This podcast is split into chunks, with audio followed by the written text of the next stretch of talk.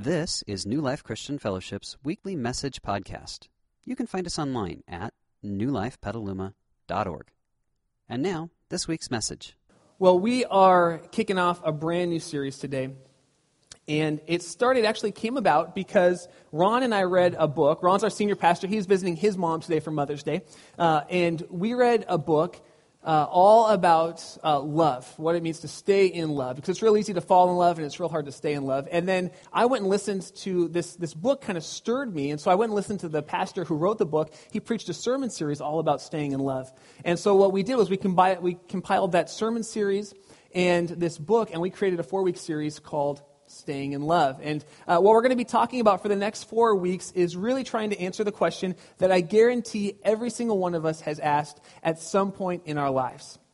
And uh, if you haven't asked it, you will ask this question at some point in your life because it's a normal human question. And here's the question that we're going to be looking at today and for the next three weeks to come. We're going to be asking the question Is it possible, is it possible to stay in love for a lifetime? Not just to stay married for a lifetime, we know that can happen. Is it possible to stay in love for our entire lives? Can two people really stay together forever and be happy? Be more than just roommates who raise kids together? Can they, can they grow deeper in love in 20 years than they are today? Can they be happy with each other and in love with each other over the course of their entire lives? And as we look around the world, uh, it would seem to say that the answer is no. Because marriages are falling apart all the time and ending in divorce. And I know there are friends in here today who, uh, maybe by no choice of your own, have had a, a marriage that is on the rocks or is falling apart. It looks like the answer could be no. Um, when we add on top of the fact that divorce rates are continuing to go up, um, the fact that it seems like people sometimes stay married but they don't even really like each other, uh, let alone love each other. They're just roommates or housemates. But the truth be told, they'd rather go do their own thing and just come back together at night to sleep. When we look at the fear and the anger and the heartache that relationships bring, it seems like the answer is no. But I'm guessing, and this is true for me, I'm guessing that even though the scales are tilted towards no, despite all of that, your thought is yes. Yes, it's possible. Yes, it's possible for two people to grow in intimate love for each other over the course of their lives. Is it probable? I don't know. Some of you say yes. Some of you right now are probably saying no. Will it happen to, to you? Maybe you don't know the answer to that question either. But there's something, I think, inside of each of us that says, yes, it's possible. And if it's possible, I want it. And here's what it is, I think. Even though uh, even though the world tells us it's not possible, here's what it is I think that makes us believe that it is possible. Despite all the statistics, despite all the broken relationships that we've seen around us, despite the home we were raised in, I think it's because God created us in His image, and He created us because of His love, and He created us for love. And because humans are created in the image of God, and if you're new to the church, you might not have heard this, but the Bible says that God created us in His image in the image of God, He created us. And He created us because of love, and He created us for love. And because God is love, there's something deep inside of us that says, yes, yes, two people can grow in love for each other over the course of a lifetime. And I want to spend just a few minutes talking about falling in love because falling in love is easy. Everybody put your fingers up to your neck. Do you have a pulse? If you have a pulse, you can fall in love. Okay, if you don't have a pulse, I don't know how you got in here. Generally, vampires are not allowed in the church. Um, but if you have a pulse, you can fall in love. In fact, I'm guessing that most of you are in love right now. Uh, maybe you're in love with uh, a guy on TV, a, a, sports star, an actor, an actress. Maybe it's the person that reads the news in the morning. Um, maybe you're Facebook stalking someone and you're in love with them. You know, Maybe, maybe some of you are in love with the person sitting across the room from you right now, and every time I'm talking, you're glancing out the side of your eyes to see if they're maybe looking at you, and maybe you watch them worship, and you just know, oh, the way they worship God, they're just the perfect person for me.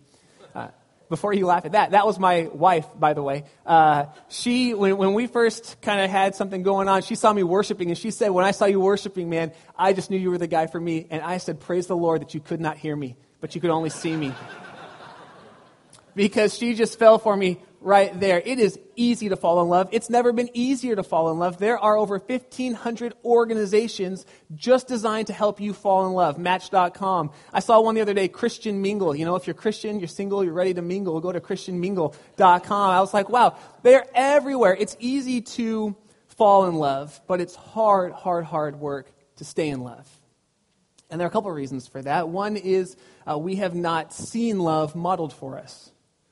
Uh, I don't know. Uh, my, my family, I think, is the rarity. My parents are together and, in love with each other. My grandparents stayed together and in love until they were, uh, one of them passed away on both sides my wife's parents are still together and her grandparents stay together and in love. But I think we're the exception. Most of us are touched by divorce or touched by unhappy relationships. And so we don't see love modeled for us. And so it makes it hard for us to even have an idea of what it could look like to stay in love over the course of a lifetime. So that's one of the issues that we have fighting against us. Another one is we have, as a society, a fairly low threshold for pain. Have you noticed that? Uh, we see marriage as kind of an extension of dating, and uh, you make me so happy. I get all these oogly googly feelings when we first meet, and uh, I fall in love with you. And then over time, those feelings go away and they're replaced by other feelings, you know, that would get me thrown in jail if I acted on them. And then that's not, you know, that's not love. And so I stop having these feelings, and my heart starts to, to hurt. And here's what I think I think it must, uh, it must be you. It's not me that makes me unhappy. It must be you that makes me unhappy. And so what do we do? We cut and run when things get tough because we have a low threshold for pain. And I can tell you, if you talk to couples who have been married for a long time, there's been some point in their relationship where they've considered cutting and running.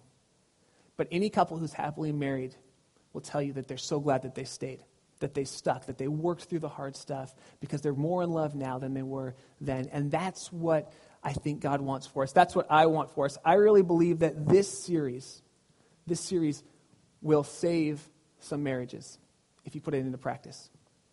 I, I, believe that this series, by the way, for some of you who are single right now, thinking, really another marriage series for the next four weeks? I believe that this series, if you put it into practice with your friends and begin to make the things we're talking about a habit in friendship relationships, will save you so much heartache in marriage and will enable you to have the kind of relationship that God wants for you. I believe that this is, by the way, the greatest Mother's Day gift that you could give your wife this year on Mother's Day. Because I think the greatest gift that you can give her is a loving husband.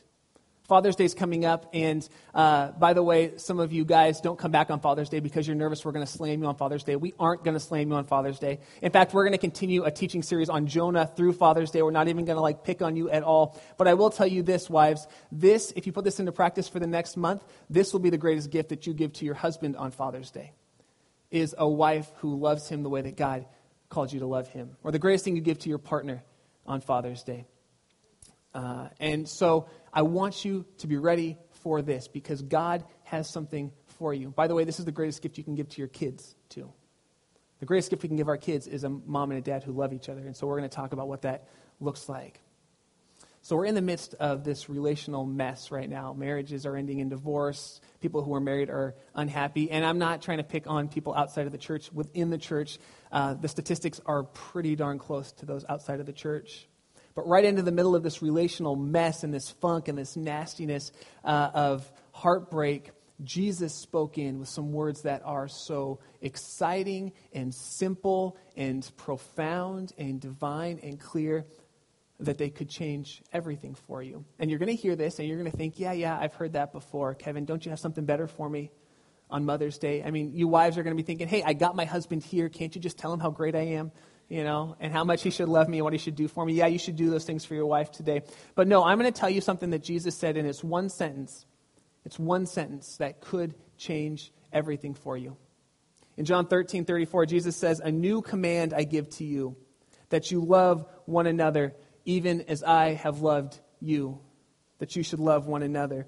And that word new, uh, it could mean new, like we think of new, but it also could mean something that's hidden, that's been recently rediscovered, or something that's transformational. And I think what Jesus is saying is, I have a transformational command to give to you. He's about to go to the cross, he's about to die to bring forgiveness for our sins. And he tells his disciples, I have a transformational command to give to you, that you love one another. And see, when we think of love, we think of love as a feeling. That's why it's easy to fall in love. You get that feeling. That's why people can say they have love at first sight, because it's a feeling that you have for somebody. And that feeling's powerful. That feeling gets you excited in the morning to get up and put your makeup on and get dressed for that person because the feeling is really powerful. That feeling is why your friends can all tell you he's no good for you and you won't listen to him because you love him and you know he'll change when he marries you. Right? It's the feeling, and we're feeling based people, and that feeling is really powerful. And see, we think of love as a feeling, but the secret to staying in love is to not have love a feeling, but to make love a verb. Make love a verb. Make love an action. See, Jesus doesn't say, I want you to feel love for one another. He says, I want you to do love for one another. I want you to make love a verb. And I want you to make love a lot, by the way. That's what he's saying. I want you to make love a verb a lot. Um, the goal of staying in love is not to reproduce feelings. Oftentimes we think the feeling is gone, I must not be in love, we must not be meant for each other. The goal of love is not to make love a feeling or reproduce the feeling you had when you were first married. The feeling is the caboose of the love train, not the engine of the love train. And if you want to ride on the love train, you got to make love a verb, make it an action. And when you do that, the feeling will follow. But see, love is action. Love is verb. Love is every day, putting it into practice, doing it for them. And so I want to ask where do you get your cues on love? Do you get it from your parents or your friends? Do you get it from TV? Do you get it from Dr. Phil or Dr. Drew or Dr. Laura? I mean, who, who do you get your, where do they get their degrees, by the way? I don't know about them. You know, listen to Dr. Jesus. Dr. Jesus knows about love. Do you get your cues from society? And do you want what society is giving right now when it comes to love, or do you get your cues from Jesus? Jesus says the secret to staying in love is make love a verb, and make love a verb a lot, every day, all day. In Ephesians chapter 5, verse 21, Paul puts some teeth to this idea. He basically says the same thing that Jesus says, but he says it in a way uh, that actually puts us on edge a little bit. If you're in the church, you know what Ephesians 5.21 says if you've been around for any period of time. Uh, he says, be subject, or some of your Bibles would say, submit to one another. And right there, you're like, oh, I don't like that word. Oh, I don't, come on, Paul. But Paul liked to mix it up a little bit. He was a spoonster. He liked to stir up trouble a little bit. So Paul's like, hey, you want to know what Jesus is saying when he says love one another? He's saying submit to one another. Be subject to one another out of fear for Christ. And here's what he means by that. Have you ever been in a room with someone who's more important than you? About a month ago, I was at a wedding, and we were all, you know, done up for this big wedding in Illinois.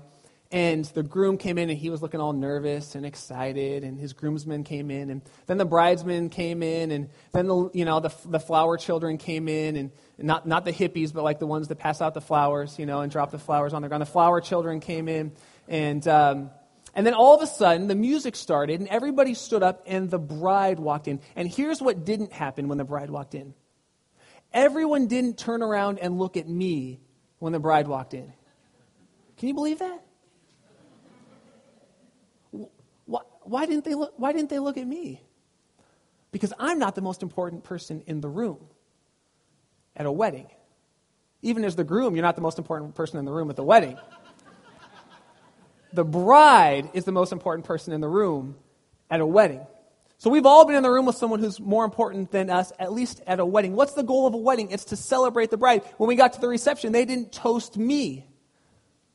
I couldn't believe it. They didn't tell stories about what a great guy I was. How happy they were that my marriage had lasted for almost six years.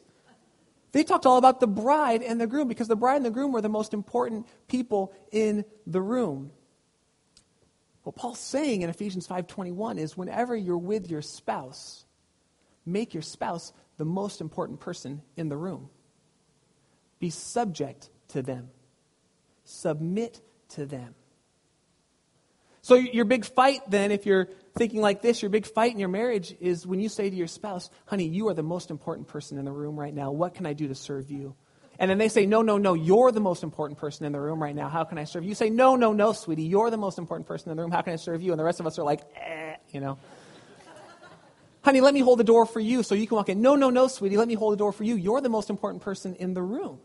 This is what Paul is saying. He's saying be subject to each other.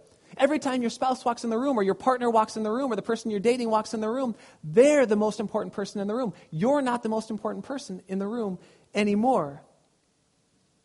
And how do we act that out? He says, make love a verb, make it an action, do things for them, be subject to them.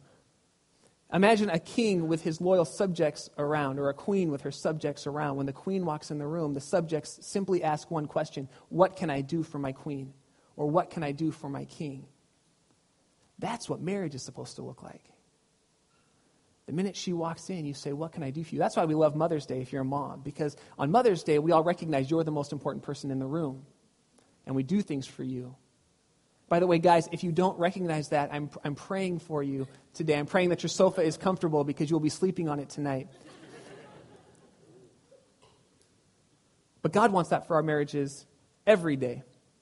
And it's so simple to understand. It's one sentence Love one another. Jesus says, As I have loved you. And how did Jesus love us? He came from heaven where he was God, equal with God. He came to earth where he was mistreated, where he was misunderstood, where he was beaten, and where he was killed on a cross because his love for us compelled him to it. Love each other as I have loved you by sacrificing, by serving. It's so simple to understand, but it's so hard to do. On Monday, I was driving to church, and there was a gal who had, I'm pretty sure she was texting, and she ran into the side of the curb and she popped her tire. And um, she was a young gal, probably 18 or 19, and all the cars were going around her. And whenever I see someone with a, a pop tire or whatever, I just ask, God, should I stop? And then I just kind of sensed, yes, I should, no, I shouldn't. And I sensed I should try to stop and help her out. So I got, I pulled over and I stopped and I kind of waved, like, are you okay? And she gave me one of these, you know. And so, so I come running over. She says, my tire's blown out. My brother lives in wherever he lived. He can't come help me. Can you change my tire for me? And two things went through my head. Yeah, I can change your tire for you in terms of I'm willing to do it. But two, can I change a tire? I don't know. That's a great question. so I said, I, said, yeah, yeah, yes, I can change your tire for you. So I roll up my sleeves. I took off my watch. You know, I, um, and I, we went to the back, her trunk, where the tire is apparently, and um, she had all these clothes and shoes in her trunk. So I said, hey, the first thing we have to do is we have to get this stuff out of your trunk. And so we start to pick up the clothes, and I pick up this pile of clothes, and as I pick it up and pull it out of the car onto this busy street, I notice there's like a three foot bong wrapped up in these clothes that's now showing. And I just think to myself, oh man, what if someone from church drives by right now? That's going to be hilarious. This is the first time I've ever held a bong in my life. And I'm like, okay, well, this is what it means, right? This is how we love people. So I, I put, I gently set the bong down, the glass art. You know, I set down the glass art and I put it in. Um, and I change her tire, and she goes on her way, and I'm feeling pretty nice. Like, hey, I did this nice thing. I got to do something for somebody, love them like Jesus would love them. And I went to work, and then I got home from work, and I walked into my house, and Maria said, hey, how you doing, honey? I said, I'm doing good. Let's go for a family walk. And she said, well, I need you to change the antifreeze in my car. I need you to add, not antifreeze, I need you to add some wiper fluid to my car. And here's what I thought. And I, luckily, I didn't say it. Praise the Lord. I didn't say it. Here's what I thought. I thought, are, are you serious? I just spent all day at work. I changed someone's tire this morning. I have to put the wiper fluid in your car?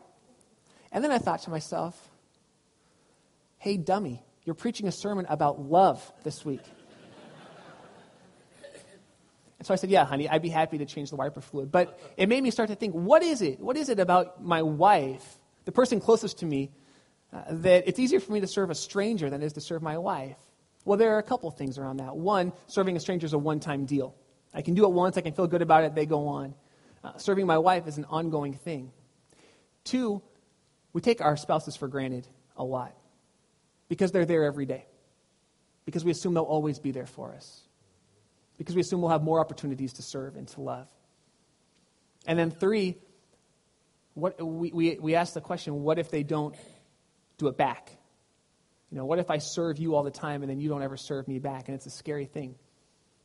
But God wants us to serve all the time. And it is tough. And, and I want to talk to those of you who are right now in rocky places in your relationship. Because I know what you're thinking. You're thinking, this is terrifying because someone has to go first. Someone has to start this ball rolling. Someone has to get in the engine of the love train and start driving down the tracks. And you're scared because what if you do it and they take advantage of you, or they don't notice it, or they don't reciprocate? And here's what I would say to you love is risky. Do it anyway. Do it because Jesus says, I want you to love each other the way that I loved you. Do it because Paul says, submit to one another out of your reverence, or your fear, or your awe of God. Not because they'll respond the right way. But I will say this if you love them the way Jesus wants you to love them, over the course of time, my bet is that they will respond the way you want them to. Because they'll see your love and they'll probably come around. So here's the question I want to leave you with this morning Do you want to stay in love for a lifetime? Do you want to be the couple that makes it? Do you want to be the couple that's more in love 20 years from now than you are today? And I'm not talking about just staying married. I'm talking about staying deeply, passionately in love with each other.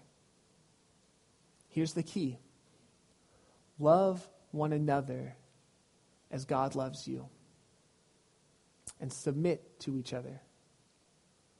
Do things for each other Make love a verb and let the feelings follow.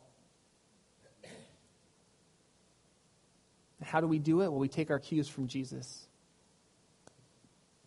We love our partner. We serve our partner every day, all day, for as long as we both shall live. And we don't do it because they're going to do it back. And we don't do it because it's the magic secret formula. We do it because it is the right thing to do.